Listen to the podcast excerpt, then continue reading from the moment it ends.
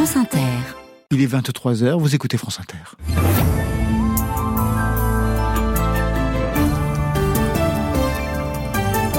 Le journal, ce sera avec Delphine Evenou. Bonsoir Delphine. Bonsoir. À la une, elle s'est dressée sur la scène des Césars, telle une revenante des Amériques venue mettre un coup de pied dans la porte blindée, comme elle dit, le moment fort de la soirée. Discours de Judith Godrèche. Vite organisé, vite abandonné le grand débat sur l'agriculture face au rejet des invités. Reportage porte de Versailles. On va aussi à Nicopole en Ukraine, où l'on vit avec la menace de la centrale nucléaire de Zaporizhia. Et puis le verdict au procès des attentats de Trèbes et Carcassonne, peine plus clémente que les réquisitions. La météo, du vent et des averses pour votre samedi. France Inter longuement, chaleureusement applaudi par la salle qui s'est levée, Judith Godrèche, sur la scène de l'Olympia. 49e cérémonie des Césars. Elle se cache derrière son grand sourire pour ce discours très attendu sur les violences sexuelles et sexistes, les abus, l'emprise, ceux qui font subir, ceux qui savent et ne disent rien.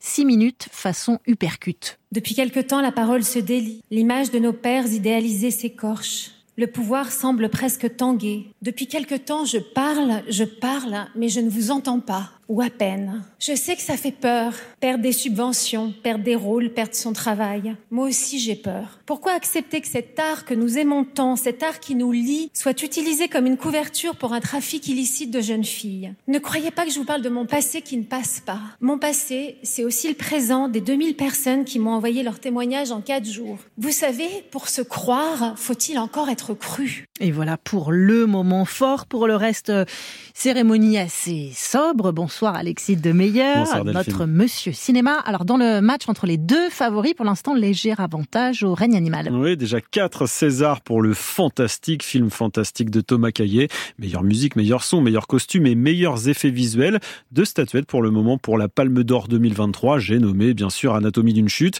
Meilleur scénario pour Justine Trier et Arthur Harry et meilleur second rôle pour Swan Arlo qui est en tournage en Norvège. Alors il a chargé sa partenaire à l'écran Sandra Huller de passer un message. Je veux pas d'avoir une pensée pour tous ces morts, d'espérer que la guerre cesse partout où elle sévit. Il s'agit de notre humanité. Tâchons de ne pas perdre ce qu'il en reste. Merci. Autre gagnant de la soirée, Chien de la Casse, qui voit Jean-Baptiste Durand le César du premier film et de la révélation masculine à Raphaël Quenard, qui ne nous a pas déçus en faisant sur scène du Raphaël Quenard. Je voudrais remercier mes parents, euh, qui sont sans doute euh, devant la télévision, la boîte à troubadour, et que mon père avachi sur le canapé, il n'a pas basculé sur un débat politique sur France 5, et leur dire que tout ce chemin, c'est que le déguisement de la seule chasse qui vaille, voir euh, leurs yeux s'allumer d'un éclair de fierté. Et voilà, et en tout cas, Parmi les autres films récompensés ce soir, on peut citer Je verrai toujours vos visages, Les Trois Mousquetaires, Les Filles d'Olpha ou encore Linda veut du poulet. Merci Alexis. Il reste quoi là jusqu'à la fin de la soirée? Il reste du lourd. Meilleure actrice, meilleur acteur, meilleure réalisation et bien sûr meilleur film. Eh ben on va suivre ça. On attend la fin du palmarès avec impatience. De la scène des Césars justement, Raphaël Quenard a dans son discours de remerciement aussi lancé un hommage aux agriculteurs alors que s'ouvre demain matin le salon de l'agriculture. Ils sont plusieurs centaines à avoir défilé ce soir dans les rues de Paris. Il faut poursuivre la mobilisation, leur a dit à la tribune porte de Versailles le président de la FNSEA, Arnaud Rousseau.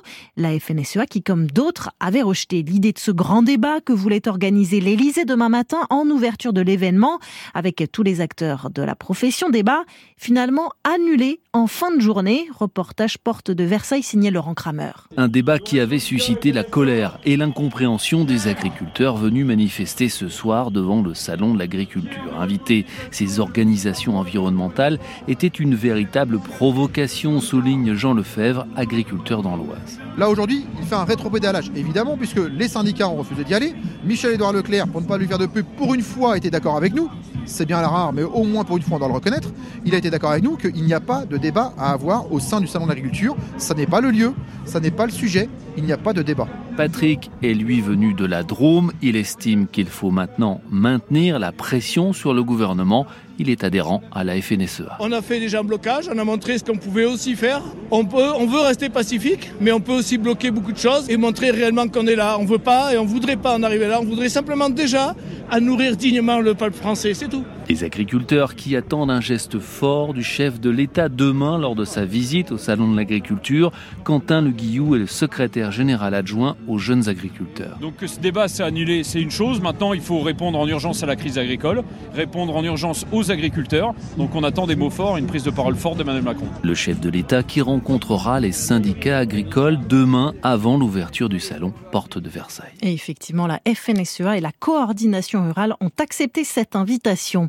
Les agriculteurs polonais aussi sont en colère contre l'entrée dans leur pays de produits ukrainiens dans lesquels ils voient une concurrence déloyale. Ils bloquent depuis plusieurs semaines la frontière. Le premier ministre ukrainien a fait le déplacement à un poste frontière aujourd'hui pour apaiser les choses en vain. L'Ukraine qui rentre dans sa troisième année de guerre. Les États-Unis ont pour l'occasion annoncé un très vaste train de sanctions contre la Russie et Kiev annonce ce soir avoir abattu un avion espion russe au-dessus de la mer d'Azov. Mais le pays est affaibli, les hommes sont exsangues, les armes manquantes et l'angoisse est bien là, plus d'ailleurs dans certaines villes que d'autres. Exemple à Nikopol, c'est la ville située juste en face de la centrale nucléaire de Zaporizhia. Un reportage de Vanessa Decouro avec Yachar Fazilov et Gilles Galinaro. Le quartier du port est fantomatique, régulièrement pilonné. D'ici, on voit l'autre côté du fleuve, la centrale, ses cheminées. Yevren a toujours chez lui ses papiers d'identité bien rangés, un sac d'urgence prêt à partir avec sa femme et leurs deux enfants. On prend la voiture et on part dans l'autre sens le plus vite possible. On a été formé sur comment agir. Il faut emballer des vêtements dans des sacs plastiques pour avoir des habits non contaminés. Il faut rouler en voiture, les vitres fermées. Si on reste à la maison, il faut calfeutrer les portes, les fenêtres, ne pas sortir dehors, boucher les ventilations. Pour le moment, on reste ici. Autrefois fierté de la région, aujourd'hui la centrale nucléaire est devenue une menace pour Petro, ancien ouvrier de l'industrie ferroviaire. Avec cette centrale, nous sommes assis sur un baril de poudre. Ça pourrait arriver que la ville de Nikopol soit rayée de la carte comme Tchernobyl. Maintenant, on est dans l'obscurité et l'incertitude. Les gens sont sous tension. L'une des deux grosses usines de la ville ne peut pas reprendre son activité à cause des frappes quotidiennes. C'est à l'image de l'atmosphère qui règne à Nicopole, comme à l'arrêt, figé. Vanessa Descoureaux pour France Inter. Après cinq semaines de procès, le verdict est tombé à la Cour d'assises spéciale de Paris. Procès des attentats de Trèbes et Carcassonne. Dix heures de délibéré et un verdict donc très en deçà des réquisitions du parquet national antiterroriste. Bonsoir Charlotte Piret. Bonsoir. En deçà, tant sur les qualifications juridiques que sur les peines prononcées, Charlotte. Oui, et sur les qualifications, hein, pour débuter tout d'abord, alors que cinq accusés comparaissaient pour association de malfaiteurs terroristes, seule une d'entre eux, l'ancienne petite amie du terroriste, est finalement condamnée pour cela, car cette infraction implique quand même des actes matériels au soutien d'un projet terroriste, a tenu à rappeler le président, dans ce qui résonne comme une explication de droit, voire un avertissement pour de futurs dossiers. Sur les peines prononcées ensuite, elles évitent une réincarcération pour les quatre accusés qui comparaissaient libres et offrent la liberté dès ce soir à l'un des accusés détenus, à l'encontre duquel le parquet national antiterroriste avait tout de même réclamé 10 ans de réclusion. Dans l'ensemble, ce sont ainsi des peines de 6 mois à 4 ans de prison ferme qui viennent d'être prononcées ce soir dans une salle largement remplie et totalement silencieuse. Une salle dans laquelle enfin ont résonné les derniers mots du président. Beaucoup de gens dans cette affaire ont manifesté une grande complaisance à l'égard du terroriste. Ils ont une responsabilité morale très importante, a-t-il ajouté. Je les laisse à leur conscience. Merci beaucoup Charlotte Piret. Le parquet a dix jours pour faire appel. Gérard Miller se dit certain de n'avoir commis aucune infraction dans une déclaration transmise ce soir à l'agence France Presse après l'ouverture d'une enquête préliminaire par le parquet de Paris suite aux nombreuses accusations de viol et d'agression sexuelle, parfois sur des mineurs, visant le psychanalyste de 75 ans.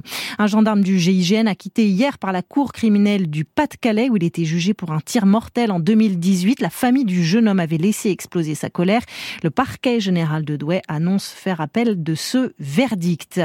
Le cannabis récréatif voté en Allemagne par le Parlement, euh, fumé dans les espaces publics, sera possible à partir du 1er avril, sauf près des écoles et des lieux de sport. Enfin, le football, c'est fait. La France part en finale de la Ligue des Nations féminines.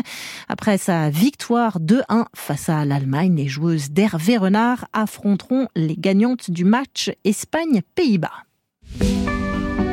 La météo avec Vitacitral TR+, des laboratoires Acepta, gel réparateur pour les mains abîmées par le froid, les gels hydroalcooliques et les lavages fréquents, en pharmacie et parapharmacie. Et le temps, c'est avec Olivier Proust de Météo France. Le temps reste très instable cette nuit dans le sud-ouest et près de la Manche et demain, dès la fin de nuit, de fréquentes averses s'installent sur toute la façade ouest, accompagnées en Bretagne de fortes bourrasques. Ces averses, parfois orageuses, vont concerner tout l'ouest, puis l'après-midi un axe du sud-ouest au bassin parisien et aux Flandres avec un vent assez fort. Il restera soutenu toute la journée dans le golfe de Gascogne, alors qu'un temps plus calme finira par s'installer par le nord-ouest. De la Méditerranée au nord-est, dans un ciel nuageux, les averses seront nettement plus rares, sauf en Corse sous des orages.